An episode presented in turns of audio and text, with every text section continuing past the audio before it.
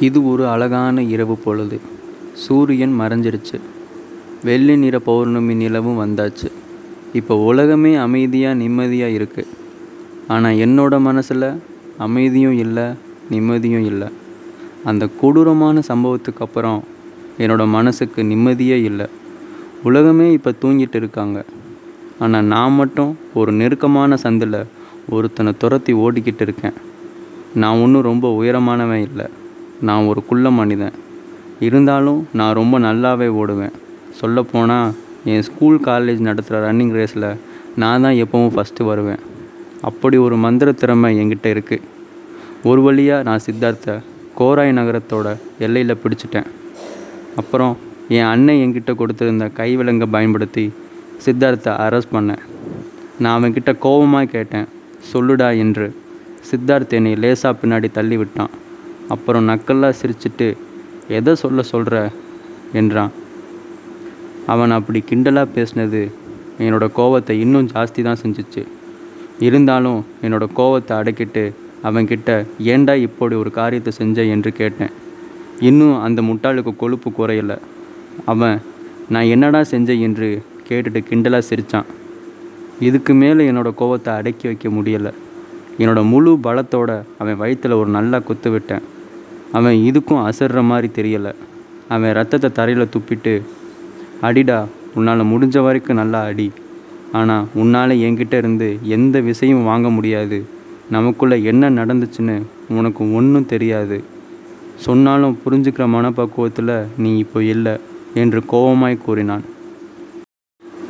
அவனுக்கு இன்னொரு அடி கொடுக்க என் கையை ஓங்கினேன். ஆனால் என்னை தடுக்குமாறு ஒரு ஒளி எனக்கு பின்னால் இருந்து வந்தது. அது ஒரு வண்டியிலிருந்து வருது என்பதை என்னால் சுலபமாக சொல்ல முடிந்தது. நான் அது என்ன வண்டின்னு திரும்பி பார்த்தேன். அது ஒரு கருப்பு வேன். அந்த சான்ஸை சித்தார்த் மிஸ் பண்ணல. அவன் என்னை கீழே தள்ளிவிட்டு ஓடத் துவங்கினான். நானும் எழுந்திருச்சு அவனை துரத்தினேன். சித்தார்த் திடீரென நின்றான்.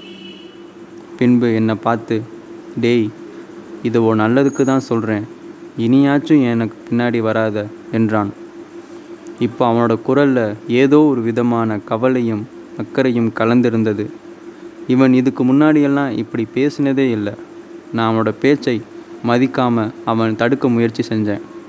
ஆனால் அவன் மறைச்சு வச்சிருந்த துப்பாக்கியை எடுத்து என் நெஞ்சுக்கிட்ட சுட்டான். நான் என் சுயநினைவை இழக்க துவங்கினேன். ஆனால் எனக்கு கடைசியாக மூணு விஷயம் தோணுச்சு. ஒன்று சித்தார்த் அந்த கருப்பு வேணில் தப்பிச்சிட்டான். இரண்டாவது வண்டியின் லைசன்ஸ் பிளேட் நம்பர் மூணாவது ஒரு ரோந்து போலீஸ் வண்டி என்கிட்ட வருது. இன்னும் சில விஷயம் என்னை ரொம்ப குழப்பியது. உதாரணத்துக்கு சொல்லணும்னா அந்த கருப்பு வேன் வர்றதுக்கு முன்னாடியே சித்தார்த் என்னை சுடுறதுக்கு நிறைய வாய்ப்பு இருந்துச்சு. அப்படி இருந்து ஏன் அவன் என்னை சுடலை? நான் முழுசாக மயங்கிறதுக்கு முன்னாடி இதுதான் கடைசி நினைப்பு. அடுத்து நான் உணர்ந்த விஷயம் என்னென்னா நான் ஒரு ஹாஸ்பிட்டல் பெட்டில் படுத்திருக்கேன். என்னை சுற்றி நிறைய டாக்டர் பச்சை ட்ரெஸ்ஸில் இருந்தாங்க. நான் ஒரு ஆப்ரேஷன் தேட்டரில் இருக்கிறது புரிஞ்சிச்சு. ஒரு டாக்டர் எனக்கு மயக்க மருந்து கொடுத்தாங்க. இது என்ன பக்க விளைவு கொடுக்குன்னு எனக்கு தெரியல. நான் ஒரு கனவு உலகத்துக்கு போயிட்டேன். அங்கே என்னோடய பள்ளி வாழ்க்கையை மறுபடியும் அனுபவித்தேன் ஆஹா என்ன ஒரு அழகான நாட்கள். அப்போ வருஷம் இரண்டாயிரத்தி எட்டு. என்னோடய அப்பாவுக்கு அந்த வருஷம்தான் கோராய நகரத்துக்கு இடமாற்றம் வந்தது. என் முழு குடும்பமும் அந்த ஊருக்கு போயிட்டோம். என் அண்ணன் மட்டும் வரல. ஏன்னா அவன் இப்போ எக்ஸாமுக்கு படிச்சுட்டு இருந்தான். அன்று பள்ளிக்கு முதல் நாள். என்னோடய பழைய நண்பர்களை மறக்க முடியலனாலும் புது நண்பர்களை சம்பாதிக்க ஆர்வமாக இருந்துச்சு. நான் என் ஸ்கூல் கேட்டை பார்த்தேன். அது குறைஞ்சது பத்து அடியாச்சும் இருக்கும். அந்த கேட்டை என் வாயை பொழுந்து பார்த்துட்டு இருக்கிறப்ப என்னோடய தோள்பட்டை யாரோ தொட்டாங்க. நான் அது யாருன்னு திரும்பி பார்த்தேன். அந்த நபர் ஒரு ஐம்பது வயது மனிதர். அவருடைய உடையை வைத்து அவர் ஸ்கூல் வாட்ச்மேன்னு தெரிஞ்சுக்கிட்டேன். அவர் என்னிடம் நீ ஸ்கூலுக்கு புதுசாக குள்ளப்பையிலே என்றார். குள்ளப்பையிலே அந்த வார்த்தை எனக்கு எரிச்சலை கொடுத்துச்சு. இனி அவனுக்கு மரியாதை கொடுக்கக்கூடாதுன்னு முடிவு செஞ்சுட்டு ஆம் அதில் உங்களுக்கு என்ன பிரச்சனை வாட்ச்மேன் தாத்தா? என்றேன். நான் எதிர்பார்த்த மாதிரியே இது அவரை கோபப்படுத்தியது. அவர் கோபமாக அடேய் நான் ஒன்றும் கிழவன் இல்லை. இனி என்னை நீ மிஸ்டர் நேசமணி தான் கூப்பிடணும். மண்டையில் ஏறுச்சா? என்றார். இதுக்கு மேலே என்னால் அவரோட பேச்சை கேட்க முடியலை. நான் என்னோடய வகுப்பை அறையை தேட துவங்கினேன். பத்து நிமிஷம் தேடினதுக்கப்புறம் ஒரு வழியாக என்னோடய வகுப்பறையை கண்டுபிடிச்சேன். அங்கே ஒரு போர்டில் டுவெல்த் ஏட்டுன்னு போட்டு இருந்துச்சு. நான் உள்ளே போனேன். என்னை பார்த்த உடனே மார்க்கெட் மாதிரி சத்தமாக இருந்த அந்த கிளாஸ் அமைதியாயிடுச்சு அது ஏன்னு எனக்கு புரிஞ்சிச்சு. ஏன்னா நான் குள்ள உருவமாக இருந்தனால. நானும் ஒவ்வொரு பெஞ்சுக்கிட்ட போகிறேன் ஒரு ஆள் கூட எனக்கு இடம் தரலை. கடைசி பெஞ்சுக்கிட்ட வந்தேன். அங்கே இருந்த ஒரு மாணவன் என்னை பார்த்து லாஸ்ட் பெஞ்ச் குள்ளனுக்கு இல்லை போடா என்று நக்கல் அடித்தான். அதை கேட்டு மொத்த கிளாஸும் புயல் போல் சிரிக்க ஆரம்பிச்சிட்டாங்க. என்னால் அவமானம் தாங்க முடியலை. வெளியில் போயிடலான்னு நடக்க ஆரம்பித்தேன் அப்போது ஒரு குரல் கேட்டுச்சு. அது இரண்டாவது பெஞ்சில் இருந்து வந்துச்சு. அந்த குரல் அடே கொஞ்ச நேரம் அமைதியாக இருங்கடா. ஒரு புது மாணவனை இப்படியா நம்ம ஸ்கூலுக்கு வர வைப்பீங்க? அசிங்கமாக இல்லையாடா? இதை கேட்டு எல்லோரும் அமைதியாகிட்டாங்க அப்புறம் அவன் என்னை பார்த்து நீ என் பக்கத்தில் உட்காரு என்றான். நானும் அவன் சொன்ன மாதிரியே செஞ்சேன். அவன் என்னிடம் நீ இப்போ பேசுனியே? அவன் பேர் ரோஹித். அவன் எப்பவும் இப்படித்தான். ஏதாச்சும் கிறுக்குத்தனமாக செஞ்சுட்டு இருப்பான். அதுக்கு முக்கால்வாசி கிளாஸும் ஒத்து போதும் என்றான்.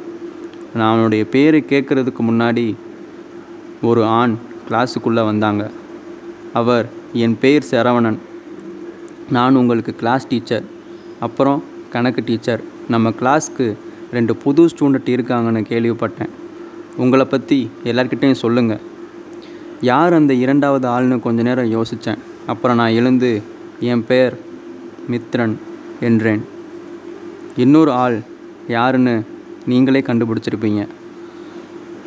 என்னை அவமானத்திலிருந்து காப்பாற்றிய ஸ்டூடெண்ட்டு தான் அது. அவன் எழுந்து என் பெயர் சித்தார்த் என்றான். ஆம் என்னை நெஞ்சில் சுட்ட அதே சித்தார்த் தான். என்னை ஒரு மிருகத்தனமான துரோகம். கண்டிப்பாக இது அவனோட முதல் துரோகம் அல்ல.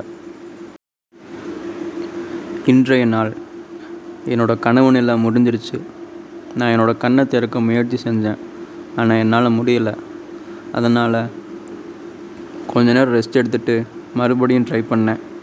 இந்த முறை கண்களை திறக்க சுலபமாக இருந்துச்சு. ஒரு சில மணி நேரம் கழித்து என்னை சுற்றி என்ன இருக்குன்னு பார்க்க ஆரம்பித்தேன் என்னோடய மூஞ்சியில் ஆக்சிஜன் மாஸ்க் இருந்துச்சு. என்னோடய வலது கையின் கட்ட விரலில் பல்ஸ் ஆக்சிமீட்டர் இருந்துச்சு. இதையெல்லாம் நான் பார்த்து கொண்டு இருக்கும்போது என் அண்ணனும் என் அப்பாவும் என் அம்மாவும் மாத்திரை மருந்து வாங்கி கொண்டு வந்தாங்க. இதே மாதிரி ஒரு மாதத்துக்கு போச்சு. நானும் ஹாஸ்பிட்டலிருந்து டிஸ்சார்ஜ் ஆகிட்டேன். முதல் வேலையாக என் அண்ணனோட ஆஃபீஸுக்கு சித்தார்த் பற்றி விசாரிக்க போனேன்.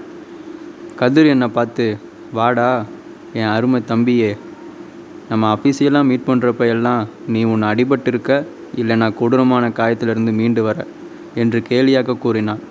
நான் சிரித்துவிட்டு எனக்கு நீ ஒரு உதவி செய்யணும். என்கிட்ட ஒரு லைசன்ஸ் பிளேட் நம்பர் இருக்குது அது யாரோட வண்டின்னு டீட்டெயிலாக வேணும் என்றேன். அதற்கு கதிர் ம் செஞ்சிடுறேன் அதாவது என்னால் சைபர் செல்லுக்கு ஆர்டர் கொடுக்க முடியும். ஆனால் சித்தார்த்துக்கு பெரிய ஆள் கூடலாம் தொடர்பில் இருந்தால் என்னால் ஒன்றும் செய்ய முடியாது என்றான். நான் கண்டிப்பாக அவனுக்கு தொடர்பு இருக்குது இல்லைனா அவன் எப்படி இவ்வளோ பெரிய குற்றத்தை செஞ்சுட்டு தைரியமாக வெளியே தெரிகிறான் என்று பதில் கொடுத்தேன்.